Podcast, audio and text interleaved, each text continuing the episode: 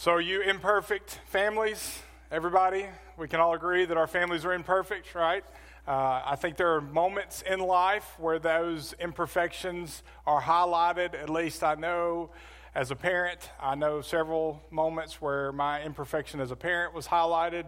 We've always joked with our kids, sort of half jokingly, that one day they're going to write a book. And in that book is going to be all of the mistakes that we made as parents. And so whenever we make a mistake, we just say, all right, just put it in your book, you know, write it in your book. And uh, we've done that several times, as I'm sure if you are a parent, you have as well. Uh, about, I don't know, about four or five months ago, we were um, in Birmingham, and, and Mandy and the girls and her mom went to tea. It was part of their Christmas present. They went uh, after the fact, they went and had tea and had a day, you know, just kind of a girls' day. And the boys and I went with her dad and uh, basically went to Sam's. I don't remember what we did. It was, you know, we, we just hung out for a little while, and we all met up after it was over with in Warrior, where my parents live, at the exit there. And we met at a gas station, and so everybody got in their own vehicles and uh, we went to leave, and we got, I don't know, about a mile and a half down the road. And I look back, and our dog, his name is Pluto, Pluto was sitting in Gracie's seat, but Gracie was not there. And so I said, Where's Gracie? And Timmy's sitting next to Gracie. I said, Timmy, where's Gracie? I don't know. We left Gracie at the gas station. What's bad is, I wish I could say that's the only time that's happened, but we've left Gracie at church a few times. I don't know what it is. She's just, she, she's very, very cooperative, very, you know, and, and I guess she just kind of blends into the mix, but uh, it was all my fault. I knew she had gone into the gas station, but in the commotion. Uh, there have been, do what? She keeps coming back. I don't know. I would. I think I'd find new parents if I were her. But uh, you know, and I've had those moments with all of our kids. Uh, just reminds me of just how imperfect of a parent I am, and we all are.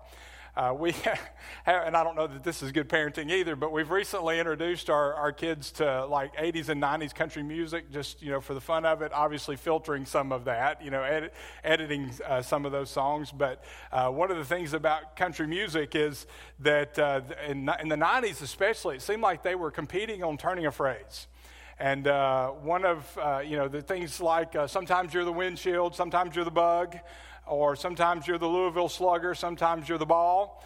Um, and uh, one of my favorites uh, that I didn't know before we were listening to it is sometimes I make, every time I make my mark, somebody paints the wall. And that seems like parenting sometimes, right? You try to make your mark on your kids, you try to invest in them, and then they do something that shows you, man, I, it feels like I'm not making a difference at all, right? Or they're not listening to what I'm saying, or nothing's making an impact. And, and it's an investment over the long haul. But all of this just highlights the fact that families are imperfect. And we are imperfect as parents. Um, kids are imperfect. And None of us should expect perfection, but we should strive for perfection. The goal is that we teach our kids to know Christ. First of all, our hearts should be that they know Christ and that they grow in Christ. And in order for that to happen, we have to model that. We have to model a relationship with Jesus Christ. Understanding that we're imperfect, God, Christ, is our perfection. And while we won't be perfect, we can be in the process of being perfected in Jesus Christ. So, there, again, our goal is that we teach our kids to know Christ and to grow in Christ, that our children grow up to be independent of us but totally dependent upon God. That's what we want, right? We want them to know their Savior and to be dependent upon Him. Adrian Rogers said this He said, Parenting is like trying to hold onto a wet bar of soap. If you hold on too tight, it will slip out of your hands. I would add to that, if you hold too loosely, it'll slip out of your hands, right? And yes, I did just go from country music quoting to Adrian Rogers. I think that's the first time I've ever done that in a sermon. But, um, but, but it's true, right? I mean, there's a balance, there's a delicate balance. Holding on too tight can cause bad things, holding on too loosely can cause bad things. Our goal should be Lord, I want my children to know you, I want them to grow in you, and I want them to make an impact in our world for your kingdom. That should be our desire. Um, so, how, how do we have the right grip on our kids? How do we maintain the proper grip? Well, we have to first give them to the Lord and trust them into His hands. Um, with every child that we had, um, there was a point at which I, I verbally said, Lord, I'm giving them to you before they were born, uh, with the exception of Annie. And Annie was born, and I don't know why, um, but uh, I didn't. You know, I, I, guess with Gracie, first time parent, I was I was very conscious and, and aware and fearful. with Timmy, first boy, I was you know the same kind of thing. But with Annie, I never did that. And and when she was eight days old, she was uh, she caught strep, and it was not the strep that babies normally get. It was the strep that you and I would get, and it got in her bloodstream. And she was in Children's Hospital for ten days. Um, it was very very touchy there for a while. Um, and one day on the way to the hospital, God reminded me. I was driving to the hospital. I had taken the other kids to the lady that kept them, and God reminded me on the road while I was driving, "You have not, you've not given her to me yet." I mean, she was already His, but in my heart, I had not submitted her to Him and and His His care. And so uh, I pulled off the side of the road and had a few moments with the Lord where I just uh, I submitted to Him. Um, and so, all of our kids, one of the first steps we have to, to take is to submit to God and to give them to Him. Um, again, they're already His, but it's more of an act of submission on our part and trust Him in His hands. This is the third part in our series, our pick, imperfect families. Um, we're talking about uh, some biblical truths, um, some tools that we can use in our families uh, to be the families that we need to be in our homes, but also to strengthen ourselves as the family of God, which we need desperately right now under the circumstances that we have. We need to maintain strength in the family of God. And, and as I've said each week, this is, uh, this is obviously targeted toward the family, but there's something here for everybody, whether you're single, a widow, widower, um, you're waiting on your spouse, you've been called to be single. There's something here for everybody because we're talking about the Bible and there are biblical true, truths that can be applied both in the context of the, the family at home, but in the, the family, the body of Christ. And, you know, you never know how God could use you to minister to a family. And so we're, we're looking at, as Christians, we are called to make an impact for the Lord, and we're all in some capacity, whether I have kids or not, uh, grandkids or children at church church, we are called to make an impact in the lives of kids. If we are a part of the family of God, then we are called to make an impact in children's lives. We're going to learn some tools of parenting today, hopefully, that will help us to be equipped and encouraged, and that will allow us to be stronger in our homes and stronger in the family of God. Uh, remember what Dave Roper said. This is sort of our theme. No one's home is so good that God is impressed by it and no one's home is so bad that God cannot set it right. All of our families are imperfect. Um, we're going to look today at Deuteronomy chapter 4, verses 4 through 6. You can turn there in your Bible if you haven't already.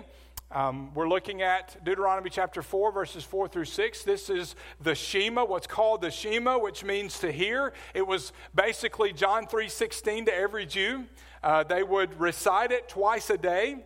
And where we are in, in the scripture today, what's happened in the nation of Israel, in the life of Israel, is that an entire generation of Israelites um, have been destroyed because of their own sin. Um, and now a new generation is coming up in the nation of Israel. A new generation is being is before Moses is, and is being dedicated to the Lord. It is a pivotal time in the nation, the history of the nation of Israel, where God's word is being taught to this generation. And God's word is calling them, God Himself is calling them and us as we read it to the high privilege of parenting, family, and the home. And so if you look at verses 4 through 6, it deals with the parent's relationship to God. If you look at verses 7 through 9, it deals with the parents' relationship to the children. So we're going to start with verses 4 through 6 uh, as we begin our study together. Verse 4 Hear, O Israel, the Lord is our God, the Lord is one. You shall love the Lord your God with all of your heart, with all of your soul, and with all of your might. These words which I am commanding you today shall be on your heart. So, from that, let's look from our passage today at steps to becoming passionate parents. And what I mean by that is becoming the parents passionately dedicating ourselves to the type being the type of parents that God calls us to be.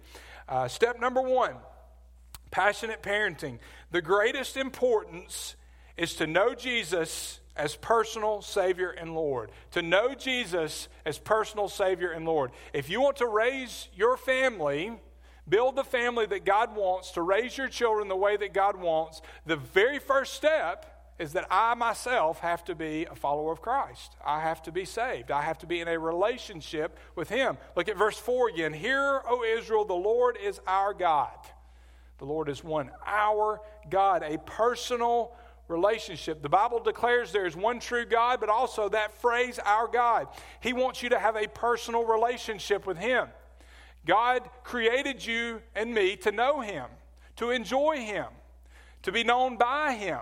And of course, sin disrupted that relationship and, and severed that relationship. But thankfully, Jesus Christ, God became flesh. He lived a sinless life. He died on the cross. He was raised from the dead. And now, if we will trust in Him, if we will put our faith in Him and receive salvation, that relationship that was broken by sin can once again be reconnected. We all have to make a personal decision to follow Christ. Jesus offers salvation. He is the only way, the truth, and the life. No man gets to the Father except by Him.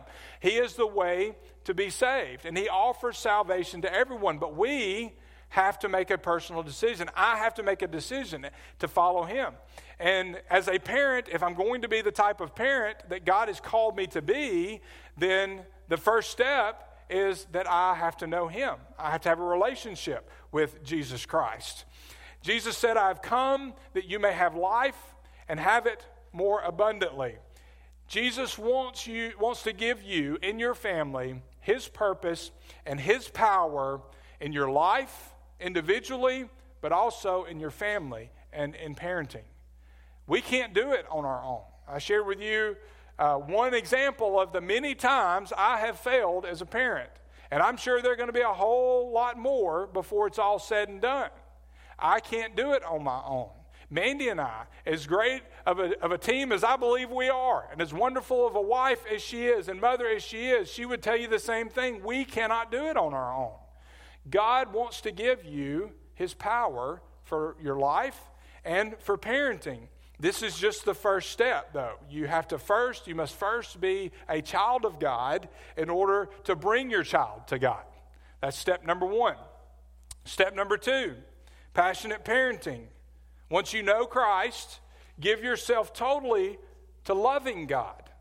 Dedicate your life to loving your Creator.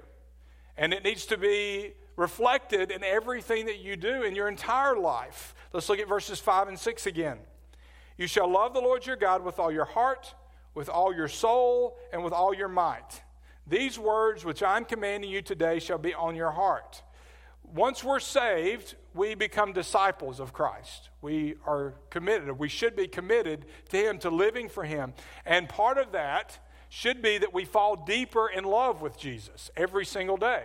That we, it's evident in our lives that we're going deeper each day in our relationship with Him, in our time with Him, in our study of His Word, in our lifestyle. It should be reflected in the way that we live. And our kids need to see that. They need to see that we are in love with Christ and that we are going deeper with Him. These words are to be deep in your heart, the scripture says. We're to go deeper and further with God, and then we are to, be, we are to obey Him. You cannot separate loving God from obeying God. Um, if we love him, we will keep his commandments. And so the two go together. If we love God, we will obey him. And our children will know if that's consistent in our lives. If we say we love him and if they see us obeying him. None of us are perfect. This means I'm not perfect, you're not perfect, but we should have a deep love for God and we should obey him with our lives. We all want right living in our homes. Is that a fair statement? That we want our families, our children, our spouse to live right. We want peace, we want right living in our homes. However, this highlights the fact that before there is right living, there must be right loving. Before there is right living in my home, there must be right loving. Verse 5 Love the Lord your God.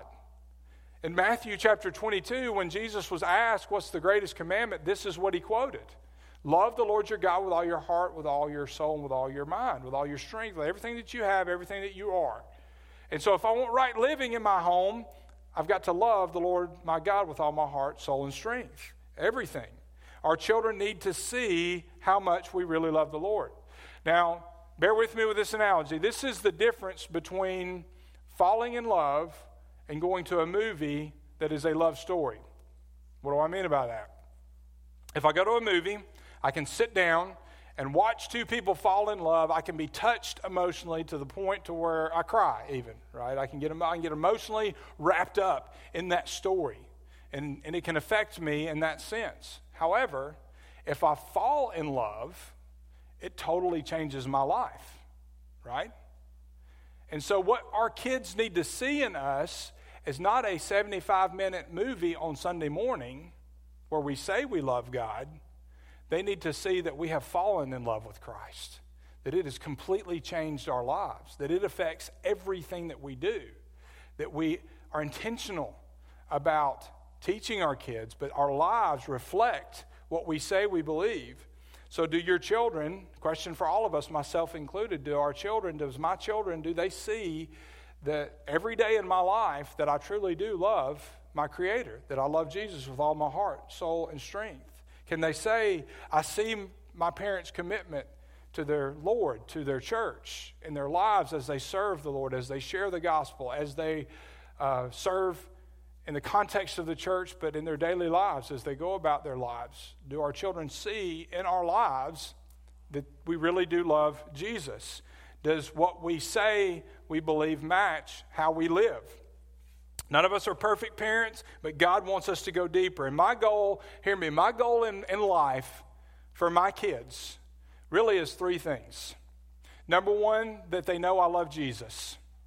Number two, that they know I love their mother. And number three, that they know I love them. Because I figure if I cover those three bases, leaving Gracie at the gas station will wash out in the end. Things like that. I mean, because they're going to have a foundation that will stay.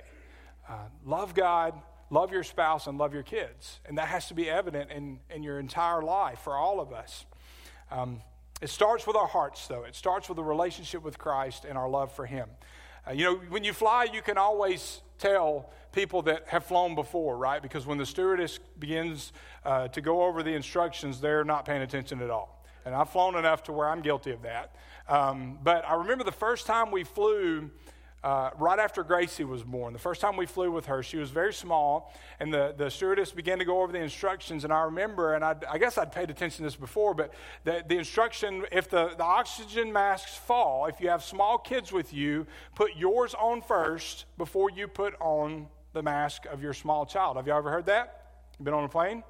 Well, the first time I heard that, I thought, well, that's nuts. I'm going to take care of my child first until I understood the reason behind it. If I'm passed out, I can't help my child. If I am unconscious, I can't help her. Well, the same is true spiritually. If I'm unconscious spiritually, I can't help my family. If I don't know Jesus as my Lord and Savior, and I'm not living for him in my life, then I can't teach them. I, got, I have to come to the Lord before I can bring my children to the Lord. I have to know him and be growing in him. I have to be conscious spiritually, awake, alive, growing, going deeper. Verses 4 through 6 talk about our relationship to God. Verses 7 through 9 talk about our relationship to our children. So let's move on to the next step. Step number three passionate parenting. We intentionally and verbally tell our children about God. We intentionally and verbally teach our children about their Creator. Look at verse 7. You shall teach them diligently to your sons, and shall talk of them when you sit in your house, and when you walk by the way, when you're active, and then when you lie down, when you're just being, just living life, even when you're relaxing socially, vacation, whatever, around the house, and then when you rise up when you're going about your daily life. The Bible is, is crystal clear. The re- responsibility for your child, for my children's spiritual growth, does not fall on the church, it falls on me. as a parent. Now, we should have and do have great ministries for our children, for our youth. But the responsibility of my child's, my children's spiritual growth is on me and my wife. It's on us. It's on me as the spiritual leader of our homes, going back to the roles, and it's on my wife as we are a team working together, teaching our kids, living for the Lord, and teaching our kids about Christ. This speaks, this, these verses speak, this verse particular speaks of intentional, planned, structured teaching about God and His Word. We, so, what do we teach? Well, we want them to know God and love God. And don't get me wrong, we have a responsibility to do that in our church. And there's a warning here, okay, because I can't tell you, and we have unity in our church right now, and I'm thankful for that, okay? So if you're visiting, you're, if you're watching, know that, that we, we have a wonderful united spirit in our church. But I can't tell you how many adults that I've talked to who tell me the reason, and you know, it's an excuse, but it's still, it's reality the reason they don't attend church today is because when they were growing up, they watched their parents and other church members fighting, fighting over music, fighting over whatever. And so now they were, they're so injured by that, they don't want to darken the doors of a church.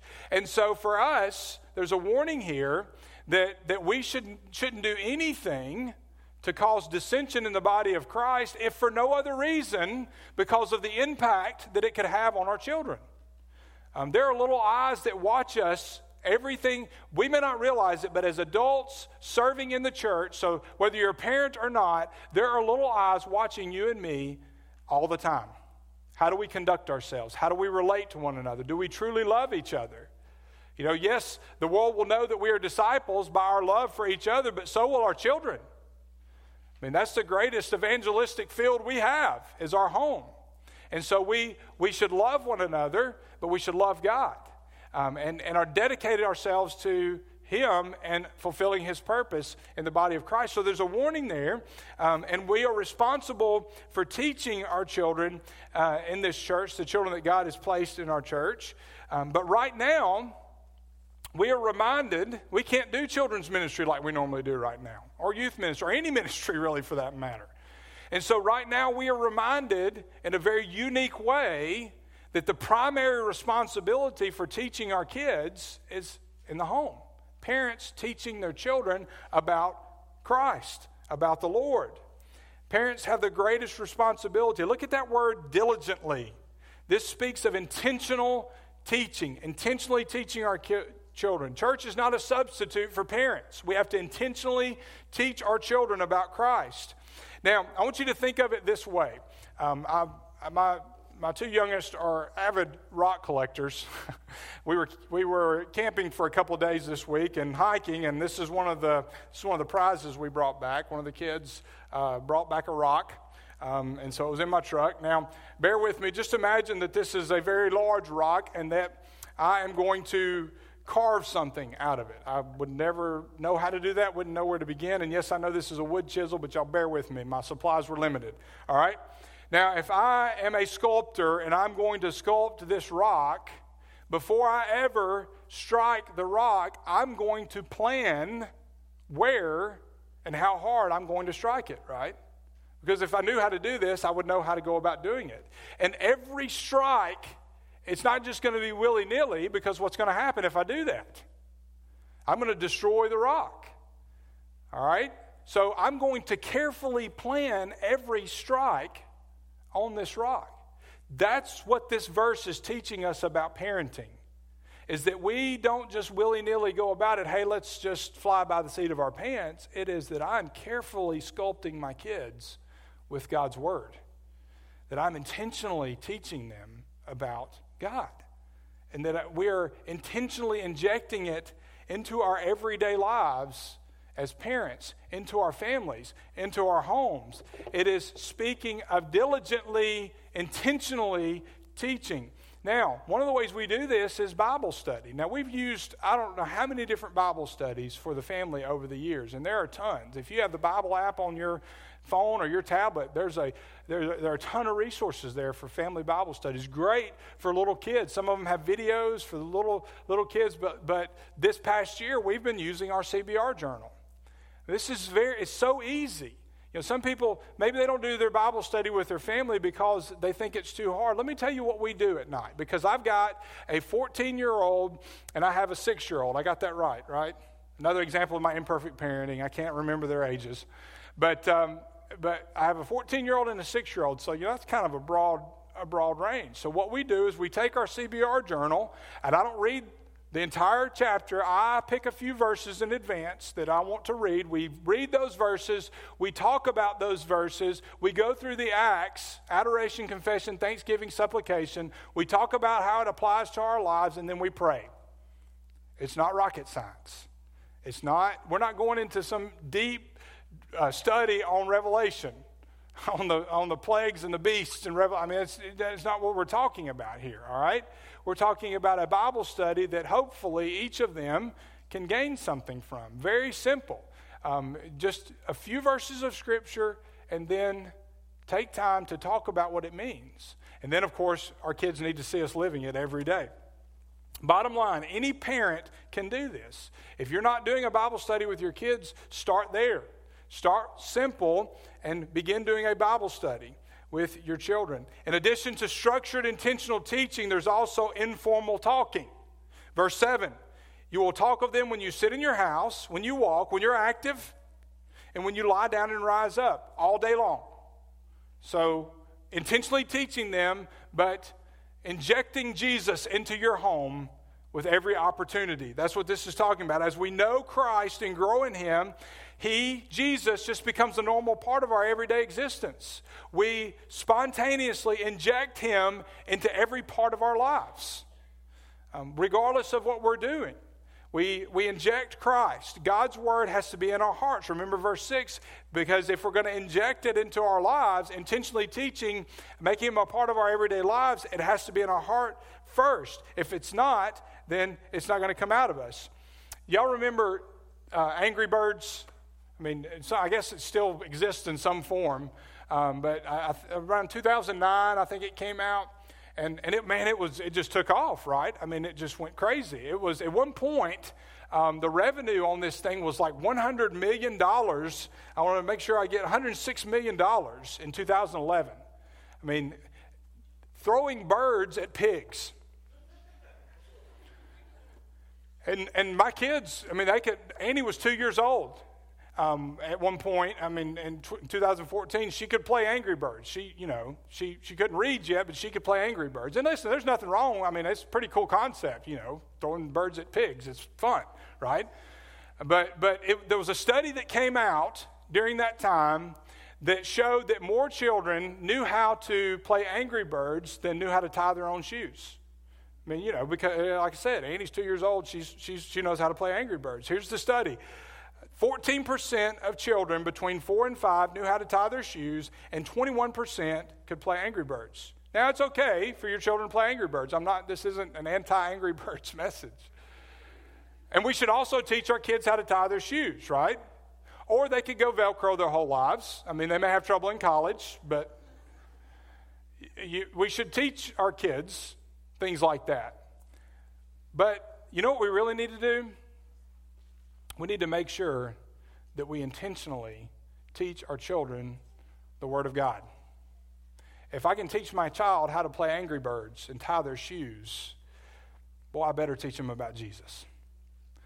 Intentionally from His Word, but in my life, in our lives. He needs to be a part of everything that we do, loving Him with all that we are and with all that we have. Look at the last step, verses 8 and 9. Passionate parenting. Visually show Christ through our lifestyle. We visually show Christ through our lifestyle, which is surrendered to God's word. It is surrendered, our lifestyle is surrendered to God's word. Look at verse 8. You shall bind them as a sign on your hand, and they shall be frontals on your forehead. Now, there were some Israelites that took this literally. They would actually attach a little box, they would attach God's word to their wrists, and then they would put them on their forehead. And of course, this represents my hand represents what I do, my actions. And my mind represents what I think. My head represents what I think. So it's talking about be, my actions and my thoughts being controlled by the Word of God. Everything that I think, everything that I do is controlled by God's Word. That's the significance here. Now look at verse 9. You shall write them on the doorposts of your house and your gates. Again, some Jews would take this literally. Some Jewish people still do this. You might see a little box next to their door. They would take a cylinder in the biblical times, they would place scripture in it, and they would nail it to their front door or next to their front door.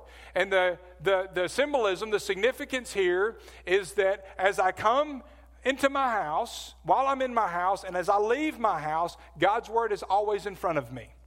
I'm led by God's word. So my actions and my thoughts, and as I come and go inside my home, outside my home, God's word is always before me.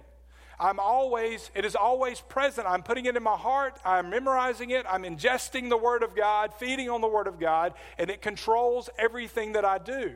And as a parent, it is so vitally important that we do this for ourselves, but for our children. We have the privilege of loving Christ before the greatest audience that we will ever have our children or grandchildren, if you have grandchildren. Loving Jesus before them with our lives. They need to know that what we say we believe is real in our lives. It doesn't matter what we say if we don't back it up with how we live. Another Adrian Rogers quote Faith begins at home. Adrian Rogers said this He said, If you can live for Jesus at home, you can live for Jesus anywhere. But if you can't live for Jesus at home, listen to this, it doesn't matter if you live for Jesus anywhere else. If you don't live for Christ at home, it doesn't matter what you do for Him outside of your home. God entrusts us with our children, grandchildren, the children in church that we have influence over, and we need to teach them about Christ. We do it at home, and if we don't do it at home, it doesn't matter if we do it at work or anywhere else, but we do it in all of our lives. Our children need to see us not as perfect people. Doesn't matter. We're all imperfect. They need to see us not as perfect people, but as people who sincerely love Jesus Christ with all of our hearts, with all of our souls, with all of our strength, with everything that we are and everything that we have. We need to be believable believers. There's a story, a defense lawyer by the name of Harvey Stovis in New York City. A study came out uh, several years ago, sometime around 2008, I believe, and the study showed that people who wore glasses, thick rimmed specifically glasses, looked more believable. So this defense attorney began to have his clients wear glasses while they were in court so that they looked more believable. And I started to think about this. I'm a parent. I want my kids to believe me. So I looked around for some glasses. I couldn't find thick rim glasses, but I, I got these. So what do you think, kids? Do I look more believable? What y'all think? Is this a look for me? It's definitely prescription because I can't see anything but blurs right now. But my kid, you like it, Annie? Annie was laughing. She likes it. You think I look more believable? Yeah, you're just being nice. Because I got news for you. There's nothing you can put on physically to make you more believable to your children. What will make them believe you is if what you say you believe is backed by how you live. Bottom line. Doesn't matter. Doesn't matter what I put on, whether it's something physical or I'm putting on airs, I'm acting like I believe. If I go to church, they're looking at us to see if this Jesus thing's real, if it's really made an impact in my life. We go to church every Sunday, we sing, we, we listen to the preacher, we go to Sunday school, usually under normal circumstances, but is it lived out every day? Am I putting on Christ every single day? Is He in control of my life? Am I living for Him? There's nothing that we can put on the outside. It has to be a part of who we are. Here's some practical tools to be believable believers. I don't think this is in your notes, but you can write it down. If you miss it, talk to me later and I'll be happy to share it with you. Practical tools to be believable believers as parents. Number one, entreat. We have to entreat God. We pray and we depend on God every day. Second, we enhance.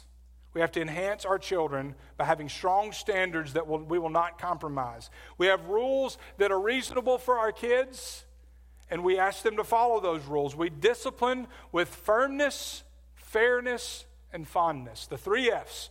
We discipline firm, but we discipline fair, and we discipline them with love, with fondness. Next is environment. We want to have an environment of enjoyment and involvement in our homes. Enjoyment. There must be enjoyment in the homes. We, we, if we're guilty of anything in our home, and I think the kids would tell you, we, we probably have too much fun, right? I mean, we, we Mandy, you know, we, we budget too much for, for fun activities maybe during the year. We probably should save a little more, but we would rather have fun. We figure we'll have those memories. We may be in the poorhouse. I'm going to move in with Gracie when I get old, but um, then she'll leave me at the gas station just to get me back. But we have a good time, I think. I mean, we have fun. But, you know, you have to be intentional as well. Um, there's enjoyment, but there has to be involvement. There's no substitute for your presence. Um, you got to be with. You got to be there for your family. Involvement with your children, spending time with your kids, and then there's encouragement. We should build our children up and encourage them. Think about your. Think of your kids as a bank account. If all I'm doing is withdrawing, putting them down, then they're going to go bankrupt, emotionally and spiritually. But I need to invest. I need to deposit encouragement into the lives of my kids. Endurance is the next thing. There's encouragement, then there's endurance. Parenting requires endurance. Endurance, amen? You got to endure. It's tough. Parenting's hard. I shared one mistake. I could share several. And there are times where, man, you know, one of my favorite shows is the Andy Griffith Show, and Andy always seems to have the right thing to say to Opie. And I heard him say one time in an interview, I wish I would have been that good of a parent with my own kids because it was scripted. We, we don't have a script. We've got the Bible, yes, but in everyday life, you know, we, we don't, we're not reading from a script every day. We don't have it pre planned for us. You face situations and you, you, sometimes you mess up because we're imperfect, but you endure. Sometimes your kids do things that make you want to bang your head against the wall or bang their head against the wall, but you endure. Don't recommend that, but we endure. Parenting requires endurance and trust. We entrust our kids to Christ because of Jesus and his gospel we have the freedom to admit that we're not perfect and we'll never be, and we're going to make mistakes. But thankfully, Jesus is our perfection. And remember, when I first started this, we are giving our kids to Christ. They are His. We are entrusting them to Him. Last, last week, we were up at the church. Family was up here, and we noticed a bird, or the kids did. I, I got there after they did, and, and we, there was a bird out back, and Gracie said it's a killdeer. I'm trusting her. I didn't actually research it. Uh, she said the name of the bird is a killdeer, and there's a picture up there. If you can see, you can't really see. Uh, this bird was right out here, right out behind the building, out behind the education building, um, and it was sitting there, just sitting there. And we didn't really understand why. And if you look very carefully, I can show you the picture later, there are a couple of eggs underneath that bird. And, and the, uh, again, Gracie's my source here. A killdeer will build the nest in the ground and, and put, put their eggs, lay their eggs there. And this bird was protecting her eggs. Let me show you what happened. Mandy videoed this. What happened when, probably unwisely, uh, the kids, she and the kids got too close to the bird. Okay.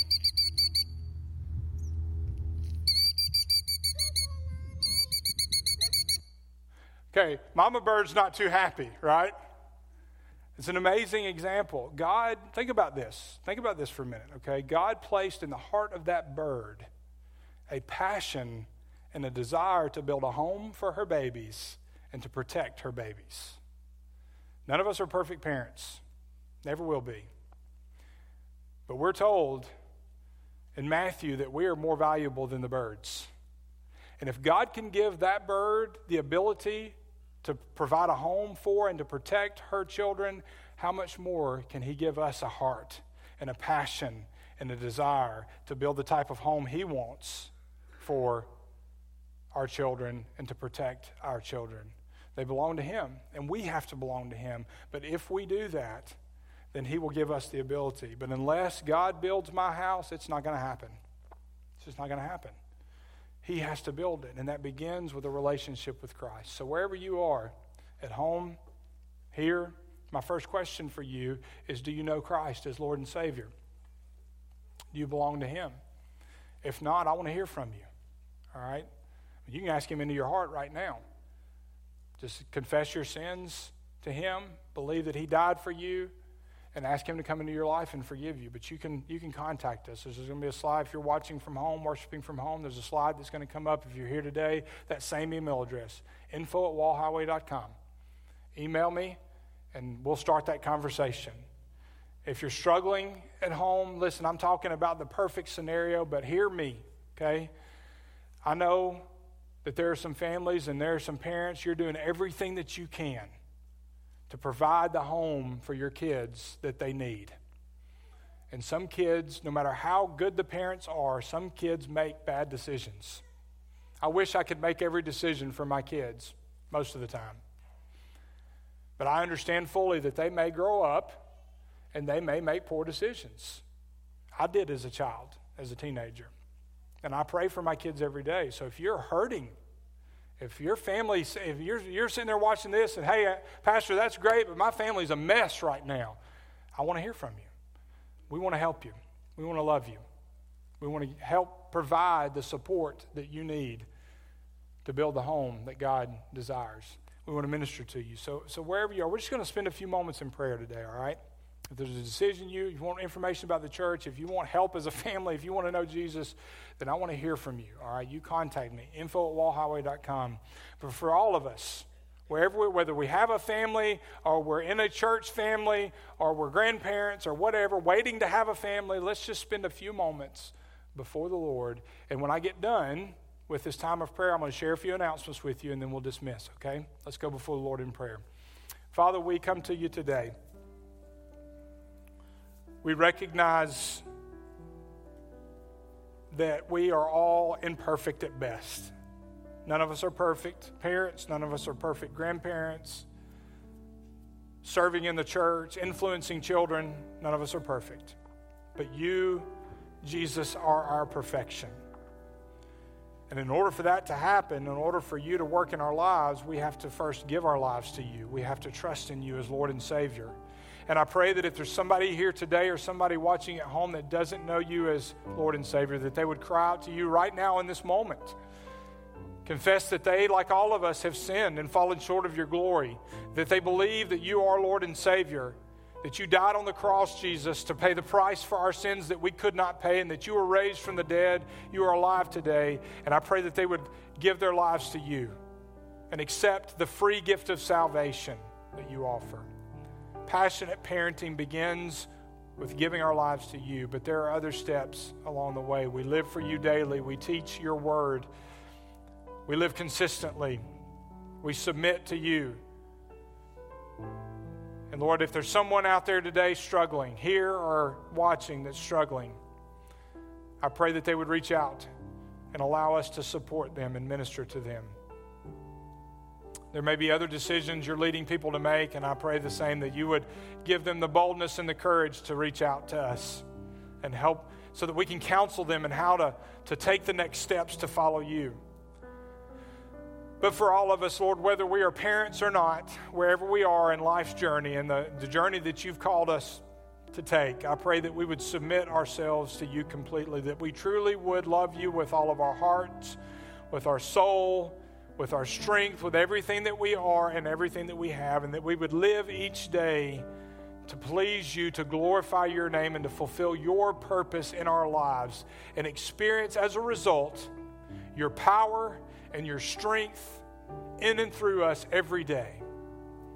And for those of us who are parents, who have a family, God, give us the strength. Help us to be wise enough to submit to you and give us the strength and the courage to shape our children, to teach them intently and intentionally about your word, to inject you into every part of our lives and to live for you in front of them so that they can see what being a follower of Christ is all about. Lord, I thank you for your grace. We know that we need your grace to be the parents you've called us to be. And I thank you for your grace. And I pray this, all of this, in Jesus' name. Amen. I want to mention Um, this, of course, is our time of commitments, what it's going to look like for a little while. And, and this is the time we would also have our offerings. If you're here today and, and uh, you want to give offerings, you can do it. There's white boxes on the walls in the back. Um, there will be also, uh, we'll have ushers standing at the door with offering plates in the children's building. If you're over in the children's building, uh, there will be someone there to collect offering. Uh, and if you're at home, of course, we still have our online giving up and going. We have uh, the slide that right up, up right now that'll show you how to do that if you haven't. Um, also, you can mail the address for the church. Another slide will come up with that on there. You can mail your offering if you're still worshiping from home, your tithes, um, or you can use your online bill pay. And so those, those options are still available. Again, if you're a visitor at home, present with us today, I would love to spend some time with you. Info at wallhighway.com. We'll set up a Zoom meeting, get to know each other a little bit. I can share with you, with you some information about the church. Um, also, I want to remind everybody we've been doing this since we started uh, worshiping from home, and we're continuing to do it as we come back. There is a discussion guide on the website. Uh, along with the sermon notes. You can download that. I'm encouraging you to, to take that and use that. Uh, maybe that could be your Bible study for tonight, okay? As a family. Um, take that discussion guide and use it in your family to discuss the message from the day. Um, we're continuing to have to sign up. Uh, we've had a few more folks here this week. Hopefully, we'll ha- continue to have folks come back as we move forward. But uh, even if you've signed up for this week's service, you need to sign up every week. All right, we've got to know how many we've got, have an estimate of how many we have coming, so we'll know what we need in terms of seating and overflow. So let me just encourage you. There'll be a, a Flocknote message sent out this week with the link, just like last week. You can go on the website and do that. Just make sure you sign up for next week's service. Uh, something that we're going to do next Sunday night. Uh, we've talked about it in staff meeting. We're trying to figure out a way to, uh, to have a fellowship together, uh, social distancing. So next Sunday night, we're going to have a picnic out on the lawn, okay? Um, just for anybody that wants to come, you got to stay with your family. We're going to maintain six feet. Whatever you want to eat, you got to bring. We're not serving food. We can't do that yet. Um, so you can, uh, you can bring a little grill and grill something or you know tailgate or you can do like we're probably going to do and go buy something and bring it take out all right, so we're just probably five o'clock. We'll send out the time. I think we're thinking five o'clock out on the lawn. Uh, just whoever wants to come. Again, sit with your family, stay with your family. We'll maintain a six feet distance between families. We're just going to have a time to kind of hang out. Uh, nothing, no, no agenda other than maybe just get a chance to fellowship when we haven't in a while. All right, so you'll get some more information about that uh, through Flocknote this week. All right, um, when we when we do release today. Uh, same as last week, whether you're in the children's building or here, wait for the ushers to release you. They will release you back to front. Um, and one family at a time. One thing that we just need to be careful of I want you to have the opportunity to fellowship, but fellowship in the parking lot, okay? We had a little bit of a bottleneck, I think, once last week, so just move on out of the building. Uh, let's get everybody outside, and then you can fellowship all you want outside. You can hang out and spend some time together. I, let me tell you how, how excited I am that we are moving back uh, to uh, meeting together uh, with, uh, with a full group every week. I pray that we'll progress. We need to continue to be safe. We're going to continue to follow the guidelines, and we need to continue to pray for God's wisdom as we move in this direction and for His protection over our church family, uh, our own families, but, but everybody, all, all folks that are moving back into uh, releasing these social distancing guidelines. Thank you for being here today. I pray that you have a great Memorial Day weekend and God bless you. You are dismissed.